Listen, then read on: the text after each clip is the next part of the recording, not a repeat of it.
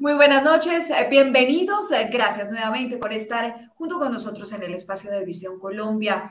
Visión Colombia, un proyecto que nace de la sociedad civil, que reúne a varios centros de pensamiento y organizaciones eh, sociales.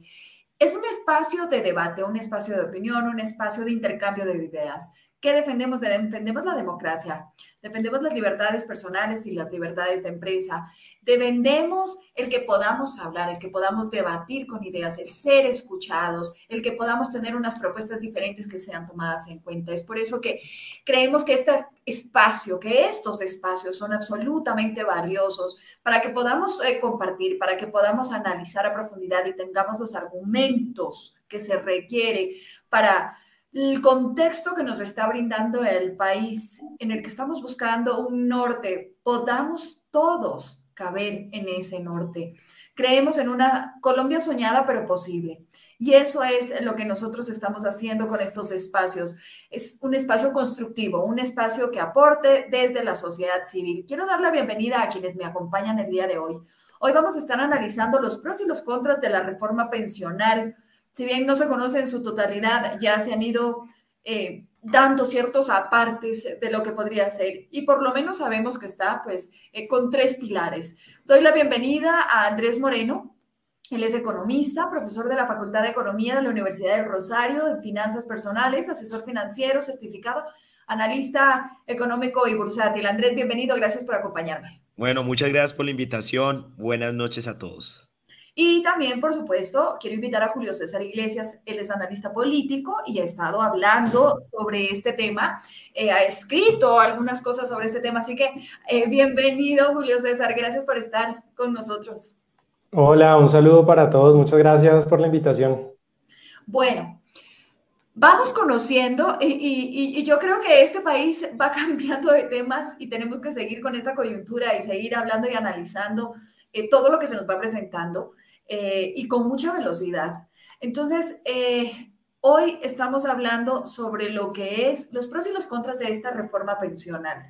Arranco, Andrés, por preguntarle, sin que entremos todavía a, a las propuestas que se ha hecho, ¿era o no necesaria una reforma pensional en el país? Bueno, Ana María, claro que es necesaria una reforma, había que hacerla, estamos en mora, es un sistema que cumple 30 años y no es lo mismo administrar unos pocos millones a 360 billones de, pesos con una cantidad de desafíos, costos, afiliados y errores que tiene el sistema, tanto el privado como el público. Entonces, tu pregunta es, sí, claro, se necesita una reforma tributaria que le sirva a todos los colombianos. Andrés, ¿por qué no se había hecho una reforma previa? ¿Por qué no se había hecho una reforma pensional previa? ¿Por un costo político que no estaban dispuestos a afrontar? ¿Por qué? Los anteriores presidentes se enfocaron, o gobiernos, en otras, e, e, en, en otras situaciones que afectaban al país. Por ejemplo, cuando estuvo Uribe entre 2002 y 2010, los fondos llevaban 10, 15 años, entonces no, eran tan, no era tan fácil, digamos, hacer una reforma, no era tan necesaria. En el gobierno de Santos él se enfocó mucho al tema de la paz, entonces tampoco estuvo en la agenda la reforma pensional y pues con Duque lo que ocurrió fue una pandemia que dejó atrás de la reforma al mercado de capitales y una cantidad de reformas que no pudo y pasó muy rápido ese periodo. Entonces el gobierno de Petro encontró todo el escenario en un ambiente que ya, digamos, el orden público no es tan prioritario, eh, que la reelección y la paz no es tan prioritario y que pues la pandemia tampoco nos afecta. Entonces se encontró, miren que desde el principio, desde su al principio el gobierno mandar tres reformas, reforma a la salud, reforma laboral y reforma pensional. Julio César, basados y todavía no estamos entrando ya a desmenuzar lo que conocemos de, esta nueva reforma pensional, pero Julio César, hemos visto ahora en noticias internacionales sobre todo lo que ha pasado en Francia con Emmanuel Macron y su reforma pensional. Eh, y, basado un poco en lo que está diciendo, la la pirámide cambió, el promedio de vida cambió, no podemos seguir teniendo unas edades pensionales como teníamos antes, ni unos eh, costos, eh, es decir, por número de habitantes, por promedio de vida, tienen que hacerse ciertas adecuaciones. Eso aplicaría también a los países latinoamericanos y a un país como Colombia. Sí, yo creo que ese tema es fascinante porque, digamos, es uno de los grandes retos o de los grandes problemas que afronta la humanidad durante las próximas décadas.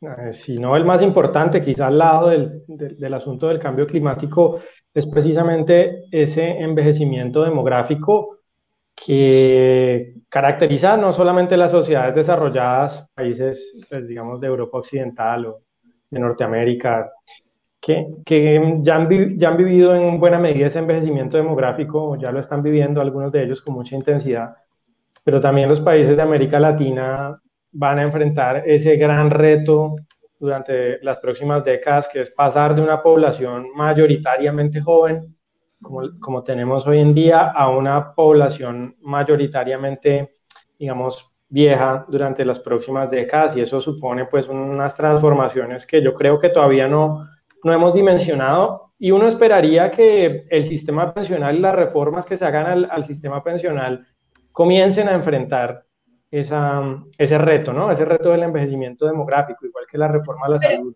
Julio, de lo que conocemos de la reforma pensional de Petro, eso no está contemplado. Una de las cosas que ya se ha dicho es que no habrá ni aumento de semanas ni aumento de la edad. Entonces, es decir, eh, no estamos cubriendo quizás uno de los mayores problemas a los que nos vamos a enfrentar y no, no en un futuro muy lejano, esto es cercano.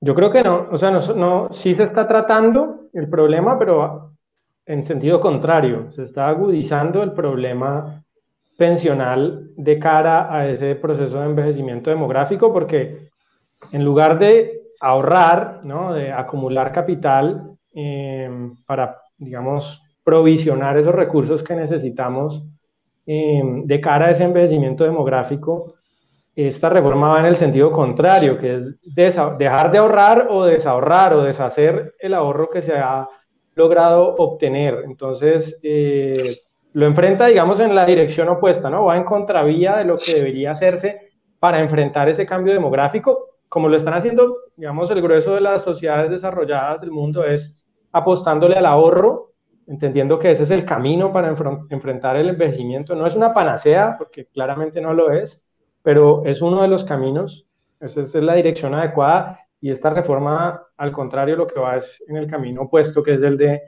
dejar de ahorrar o dilapidar o gastar el ahorro em, durante los próximos años y décadas.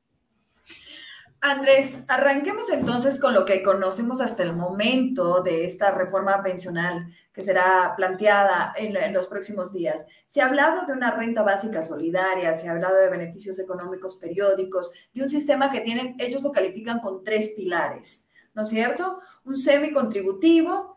Eh, y un poco en qué varía. Eh, ¿Cuál es el cambio sustancial, Andrés, de lo que tenemos a lo que vamos?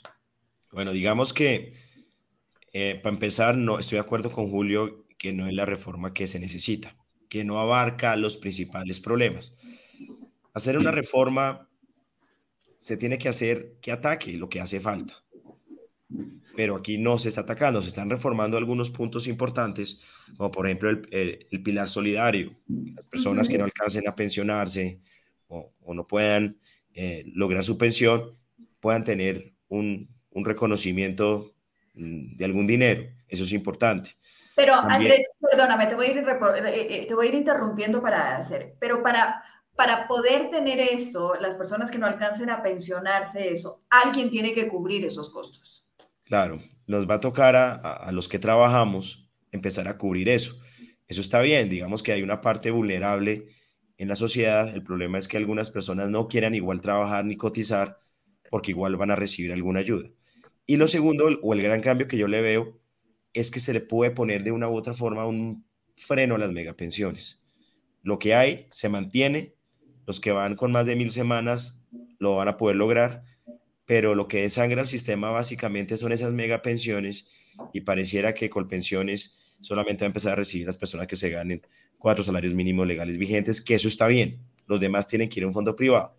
Entonces, una cosa de pronto no tan buena y otra cosa buena, sin embargo, sí me parece que, que es interesante que las personas vulnerables puedan recibir un subsidio, ya sea del Estado, pero eso tiene otros problemas. Recordemos que el problema que tiene Colombia pensional es que nadie está cotizando solamente el 30% de la población cotiza, entonces pues esta reforma no impulsa, no motiva a ahorrar, a invertir, al contrario, desmotiva el ahorro individual, la inversión individual y nos puede cargar un problema a futuro a todos. ¿Para qué trabajo? ¿Para qué invierto? ¿Para qué ahorro? Si sí, ¿cuándo va a llegar? Claro, sí, ¿cuándo se van a dar? Exactamente, y esa plata, como dices tú, ¿de dónde va a salir?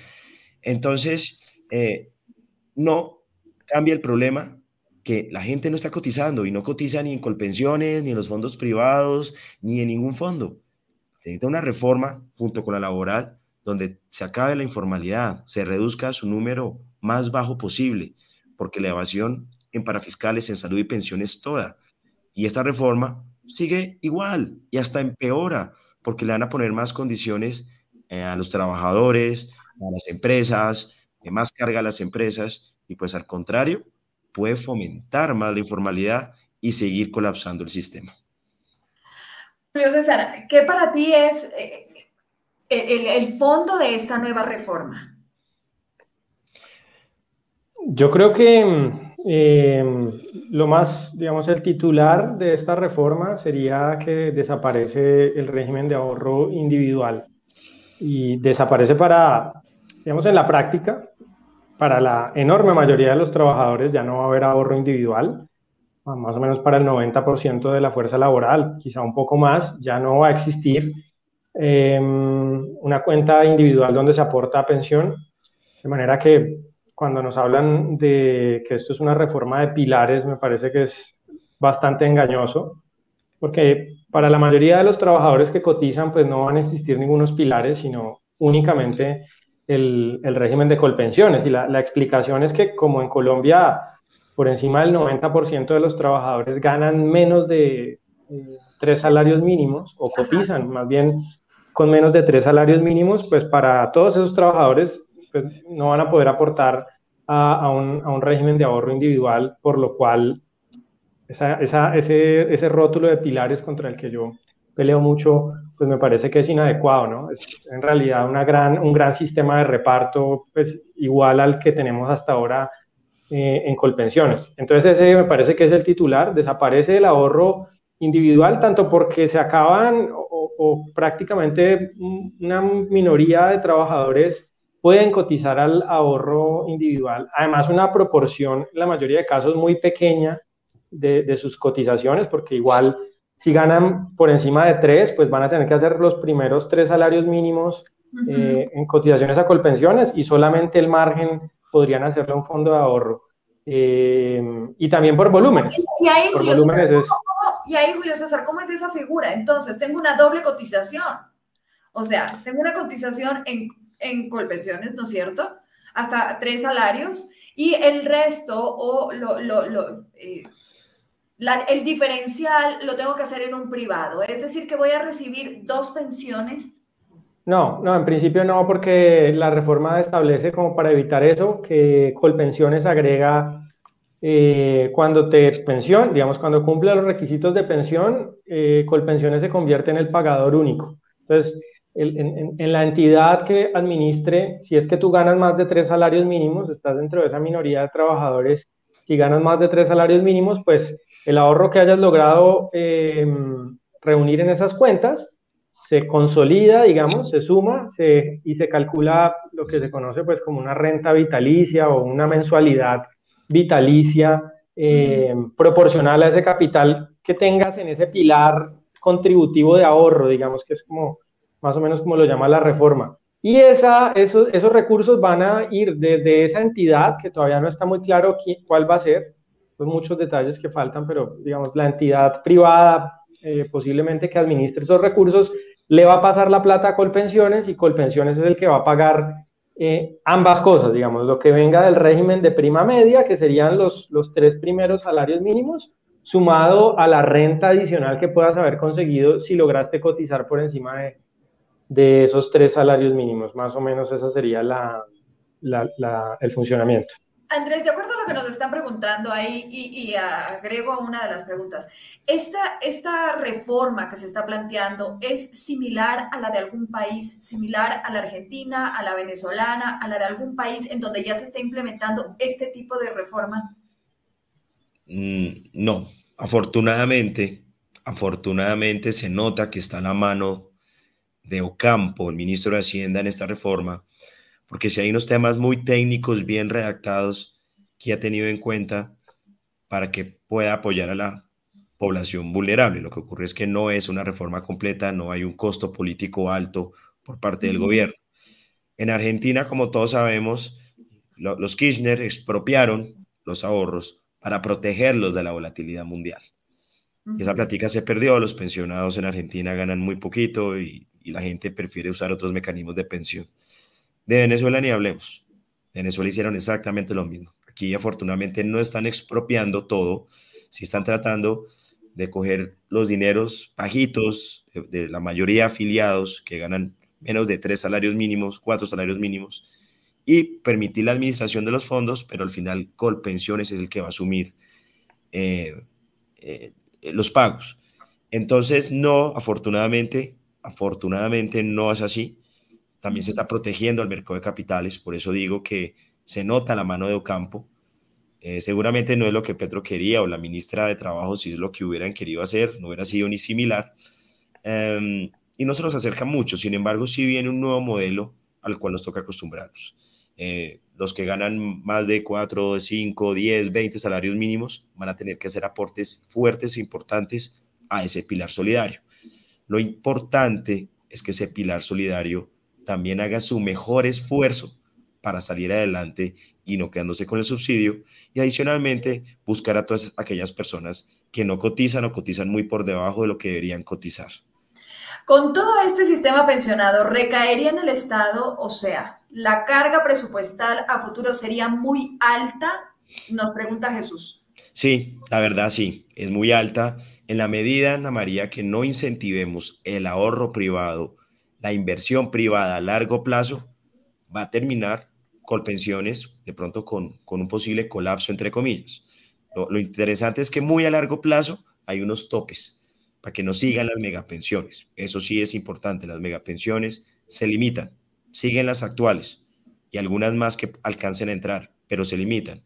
Sin embargo, sí es una carga para el Estado, obviamente, y lo preocupante es que no se consiguen las fuentes, los recursos. Claro, los que están cotizando, haciendo la tarea, trabajando, pagando impuestos, van a ayudar a fondear eso, pero también se necesita darle incentivos a aquellas personas que se sienten vulnerables y aunque no van a alcanzar, para que también hagan su mejor esfuerzo posible. Y eso no está por ningún lado, ni mucho menos los que no están cotizando en el sistema.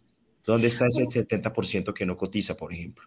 Exacto. ¿Y, ¿Y, qué va a pasar con las futuras generaciones? Porque hay una cosa clara dentro de esta reforma, Julio César, que dice el régimen de, hablan de ya un régimen de transición.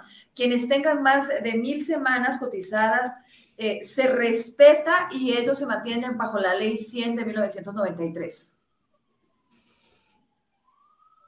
Sí, sí, de acuerdo. Esas personas y adicionalmente eh, van a poder, van a tener una ventana de, de poder trasladarse de régimen, ¿no? Entonces ahí es un componente en el que, eh, por ejemplo, alguien que estaba en el RAIS y de pronto eh, obtiene una mayor, por su nivel de ingresos, obtiene una mayor liquidación de la mesada en colpensiones y no se puede, en este momento no se puede trasladar porque le faltan, digamos, menos de 10 años para cumplir los requisitos. Esta reforma le abre una ventana para poder trasladarse a colpensiones, lo cual, digamos, va eh, en, en detrimento un poco de la idea que comparte Andrés y que es cierta de que esta reforma limita esas megapensiones, digamos, pensiones, hablamos de megapensiones, hablamos de pues, pensiones de 5 o 6. Pongámosle, pongámosle nombre y apellido a las megapensiones. Sí, lo que pasa es que cuando hablamos de megapensiones, a veces uno cree que estamos hablando de 20 salarios mínimos o digamos 25 salarios mínimos o esos, digamos, lo que se ganan, pues, digamos, altos ejecutivos o funcionarios altos del Estado pero en el contexto de Colombia ese es un término muy relativo porque si tú te ganas más de tres salarios mínimos, como te decía ahorita, ya estás casi dentro del 5% de la fuerza laboral que más ingresos tiene.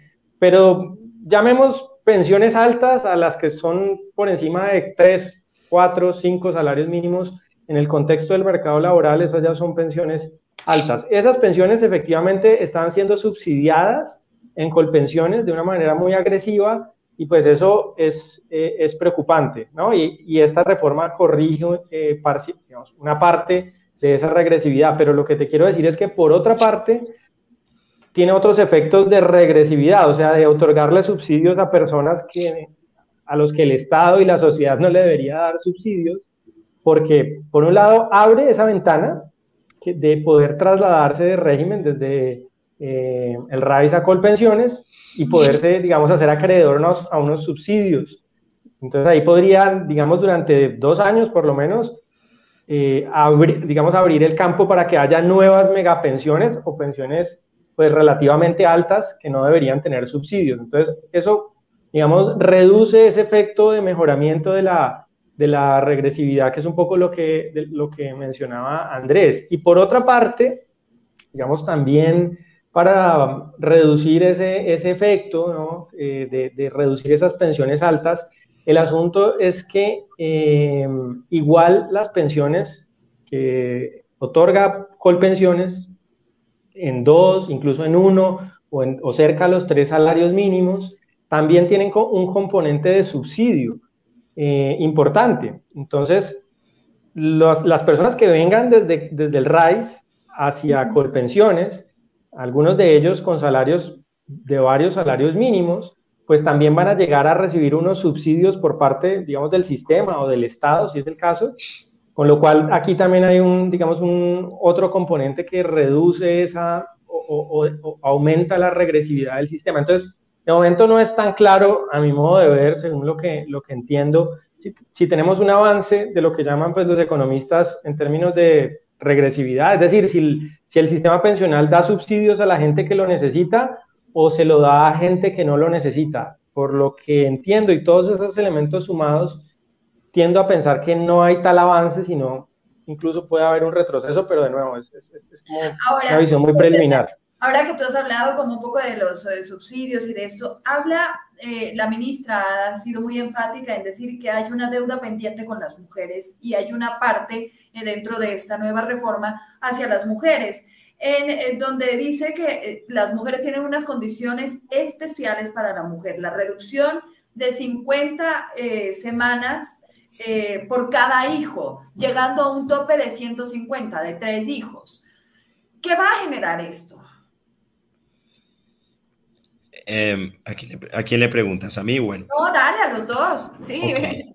Bueno, esa propuesta me parece muy interesante porque sí tienen razón. Las mujeres cuando tienen hijos claramente afectan su vida laboral, su capacidad de generar más ingresos, que tienen que estar pendientes de los, de los hogares.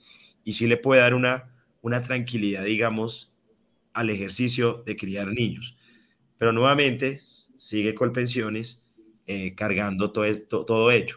Yo quería hacer una precisión en lo que decía Julio. Las megapensiones están subsidiando, Ana María, a los congresistas, a los senadores, que no tienen límite de cotización de 25 salarios legales vigentes y ellos cotizan sobre el tope. A ellos, o sea, sobre el 100%, a ellos no los tocó la reforma. Ellos siguen con sus megapensiones, obviamente, pues no van a hacer una ley para que ellos se afecten, ni más faltaba.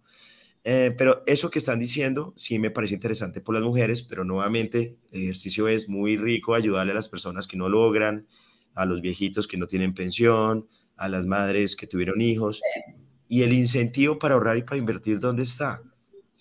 quieren cargar a las empresas con, con, más carga a, a, los empleados. Entonces, eh, a la reforma le hace falta unas patas importantes, que es la motivación, la generación, la educación financiera de todos esos ingresos, ya que hay personas que están preguntando que si se debería subir la edad de la pensión, pues Ana María, nosotros tenemos este modelo de hace 40, 50 años y la expectativa de vida de todo el mundo ya, ya mejoró. Nosotros comemos mejor, hacemos yoga, tenemos salud mental, nos alimentamos mejor, la medicina también ha avanzado, todos vamos a vivir 10 más. años más, 15 años, entonces, pues debería uno tratar de hacer el esfuerzo de trabajar unos 5 años más por lo pronto para acumular lo que más pueda. Julio César, ¿cómo ves tú estas, eh, esta aparte o esta especificación que se hace sobre las mujeres? Bueno, es un poco paradójico porque, eh, por un lado, hay, digamos, hay dos efectos.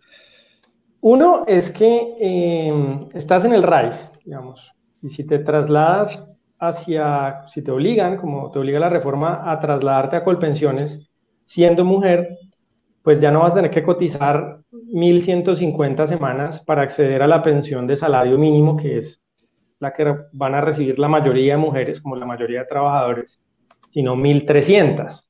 Ahora bien, eh, si tienes un hijo, pues ya no vas a tener que llegar a las 1.300, sino a 1.250. Entonces, es un beneficio un poco extraño porque, digamos, de entrada la reforma te sube el número de semanas cotizadas para alcanzar la pensión a los 57 años de las mujeres, digamos, eh, te, sube el número de semanas en tres años.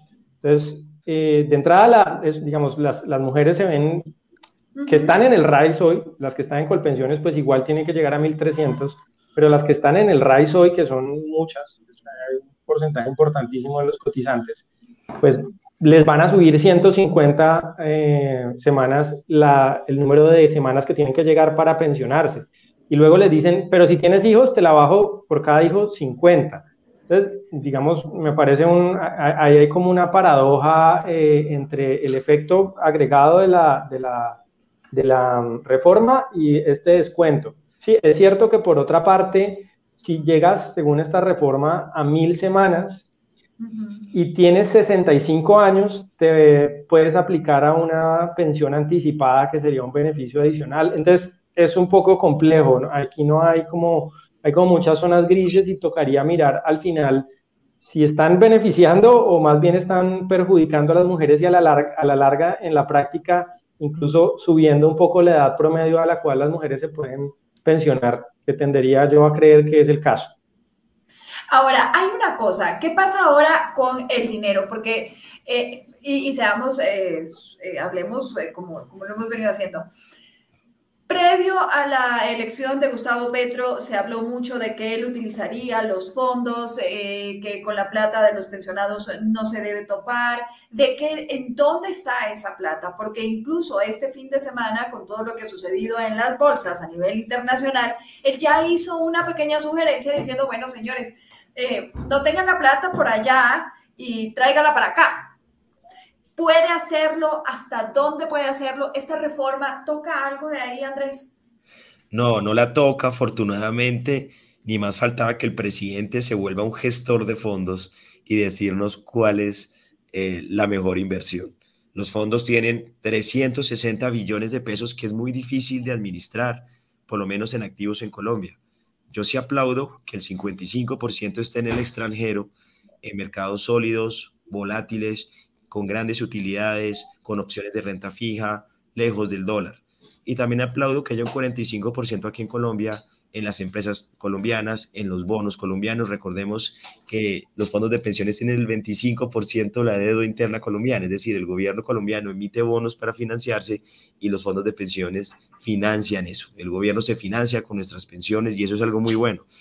Y, pues obviamente hay un riesgo político, hay un riesgo de tasas de cambio, pero está muy bien. Pues, yo sí aplaudo la diversificación a largo plazo, lo que está pasando en el extranjero, lo que pasó con la pandemia, lo que pasó en el 2008, no tiene nada que ver a largo plazo para nuestras pensiones. Y afortunadamente no obliga a traer esos recursos, sería un desastre.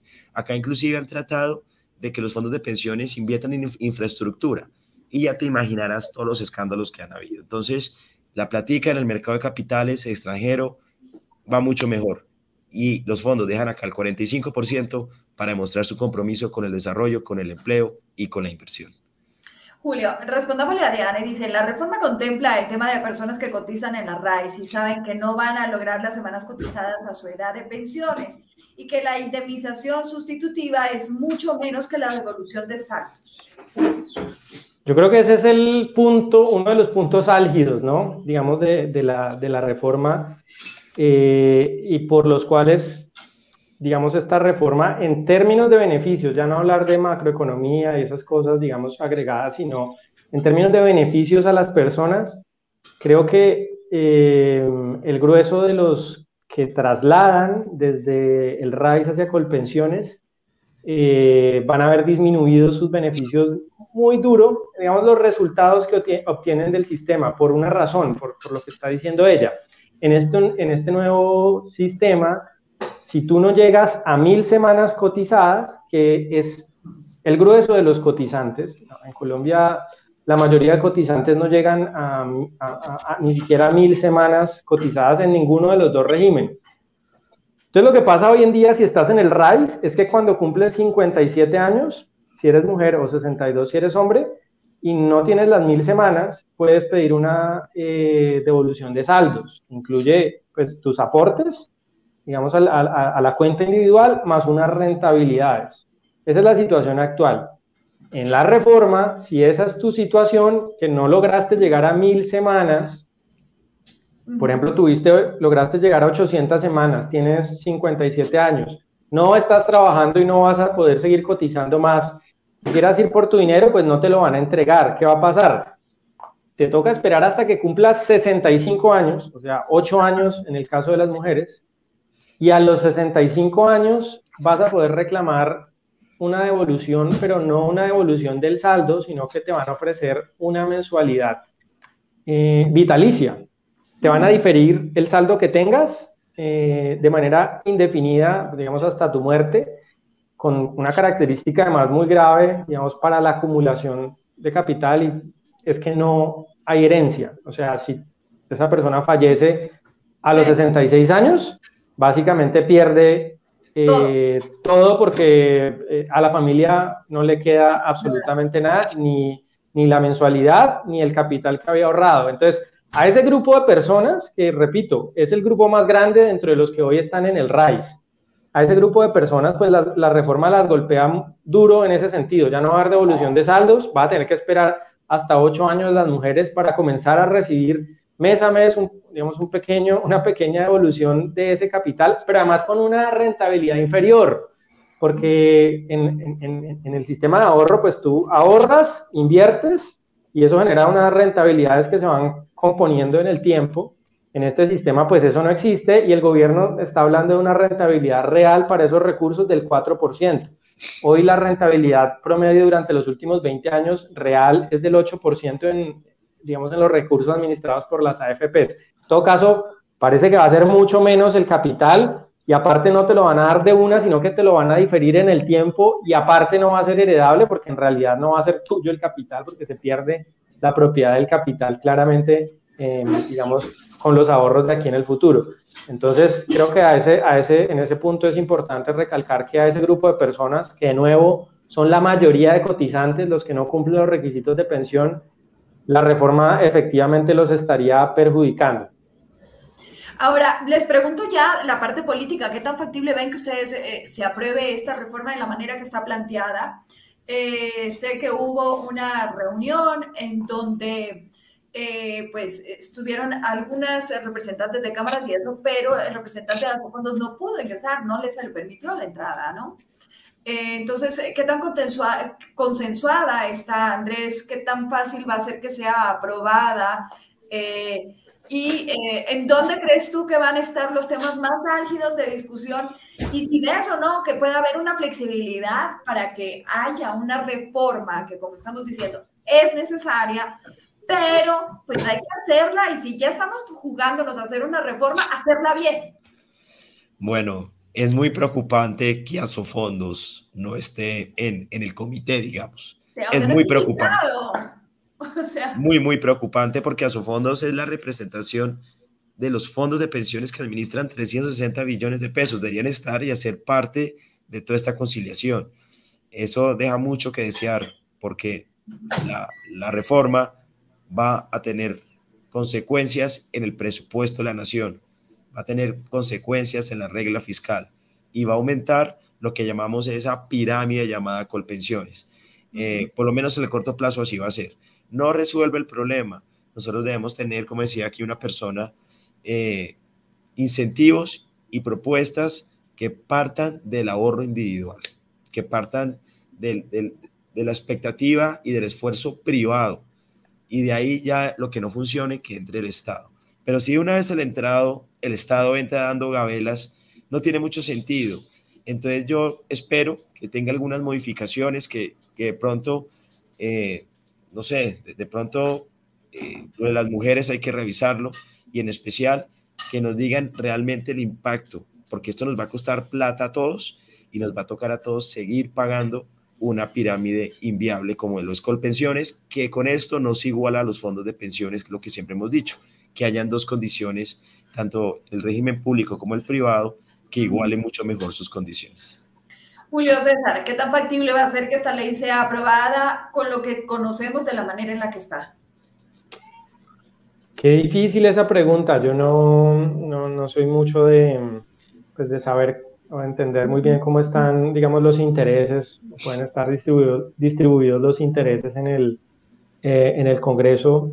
Eh, yo diría que tiene muy buen chance el gobierno de, de que esto sea aprobado, eh, lo cual a mí me parece bastante negativo, sobre todo porque eh, siento que de las tres reformas que, ha presentado, pues las, digamos, las, de las que estamos discutiendo, la, a la seguridad social la reforma laboral, comparada con la reforma laboral y comparada a la reforma a la salud, como dijo Andrés ahorita, digamos, más allá de si los efectos son negativos o positivos, de los pros y contras, de los problemas, digamos, en los efectos que puede tener esto, es la más seria en el sentido de que parece más reflexionada, mejor estructurada, digamos, lógicamente, ¿no? En, las otras reformas había como unas, unos temas gruesos.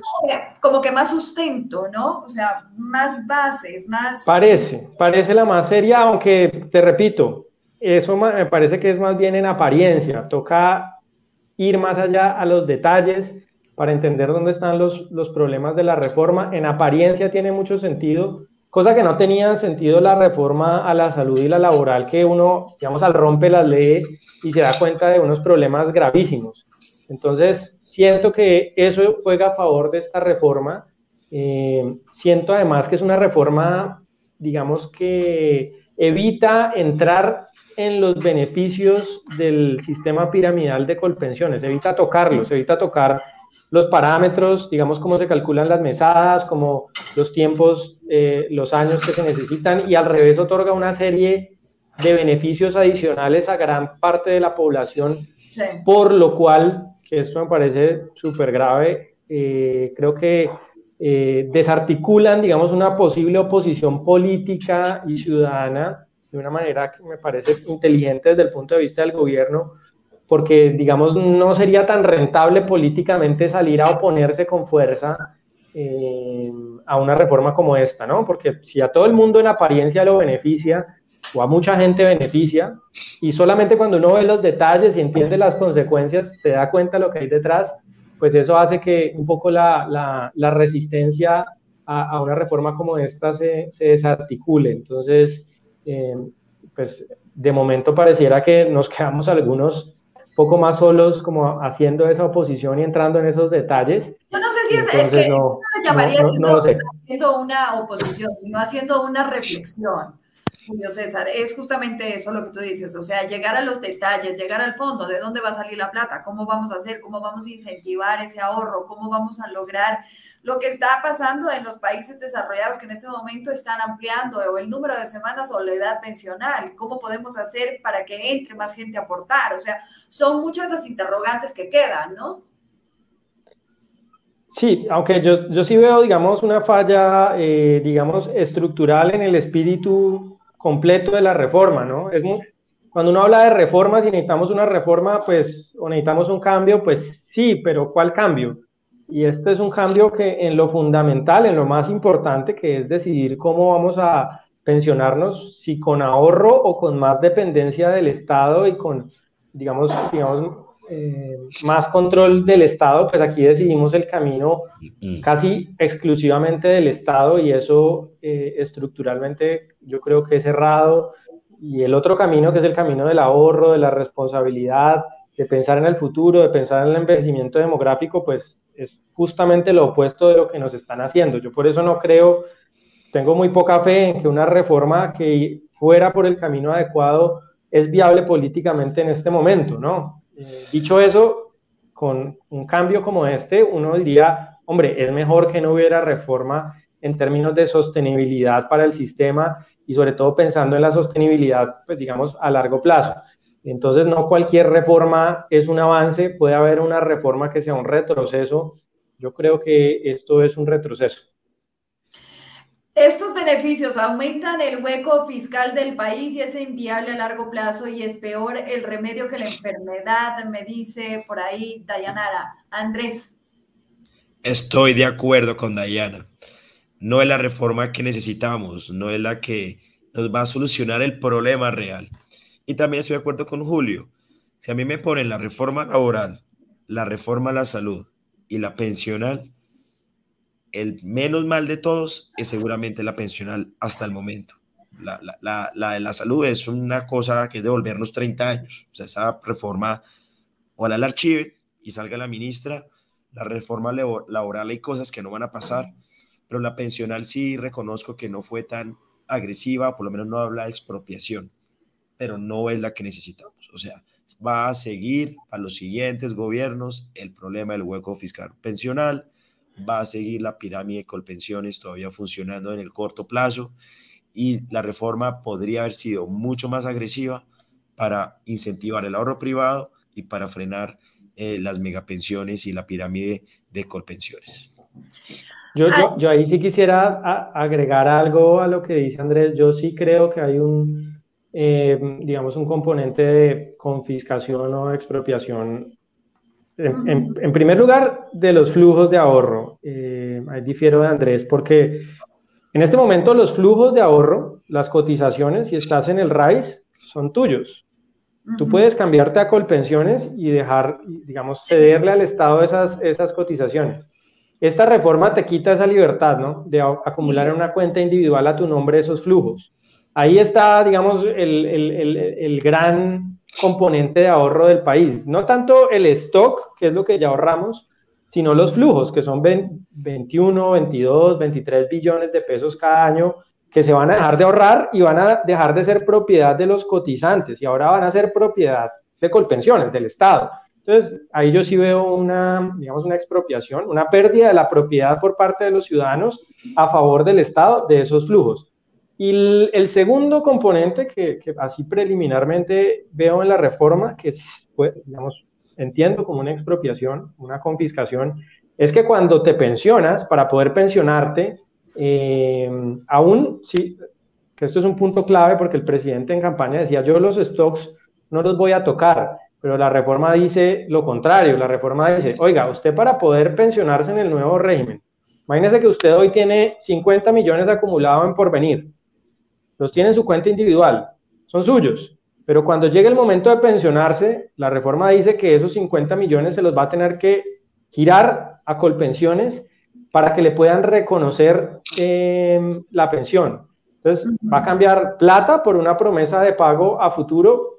Y una promesa de pago a futuro de una mesada que con toda probabilidad, digamos, seguramente va a ser peor, muy posiblemente, porque los parámetros los van a tener que deteriorar por, precisamente por lo que hablamos ahora de que el sistema es insostenible. Entonces, hay dos momentos donde yo sí creo que los ciudadanos pierden la propiedad tanto de los flujos como eventualmente del stock. Hoy en día usted se pensiona en, un, en una AFP, se pensiona por retiro programado y usted continúa siendo dueño de su capital durante toda su vida hasta que fallece. Y si, y si fallece anticipadamente ese, ese, ese capital en el retiro programado, pues eh, hace parte de su, de su herencia, es suyo.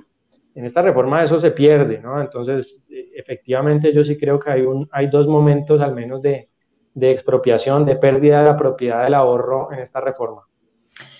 Muy respetuosa de su tiempo, eh, son ya las 8 y un minuto, pues no me queda nada más que darles las gracias a Andrés, a Julio César, como siempre, por la claridad, por la explicación, por la paciencia. Creo que ese es justamente este trabajo que estamos haciendo, el de poder detallar, desmenuzar, entender a profundidad, no coger únicamente por encimita eh, y pasarle y ver el brillo. Creo que es necesario que tengamos y que tengamos los argumentos para poder analizar. Así que ustedes nos han dado varios el día de hoy. Gracias a Julio César, gracias Andrés por haber estado con nosotros en Visión Colombia. Gracias por la invitación. Y gracias a quienes nos han estado acompañando, lo han hecho a través de Facebook, de YouTube, de Twitter. Mañana ya pueden escuchar esta, este espacio, esta entrevista, lo pueden escuchar a través de nuestro podcast de Visión Colombia en Spotify, en Apple Podcast y en Google Podcast. Un millón gracias a quienes nos acompañaron, gracias a ustedes. Nos vemos la próxima semana, que tengan una buena noche. Chao, muchas gracias.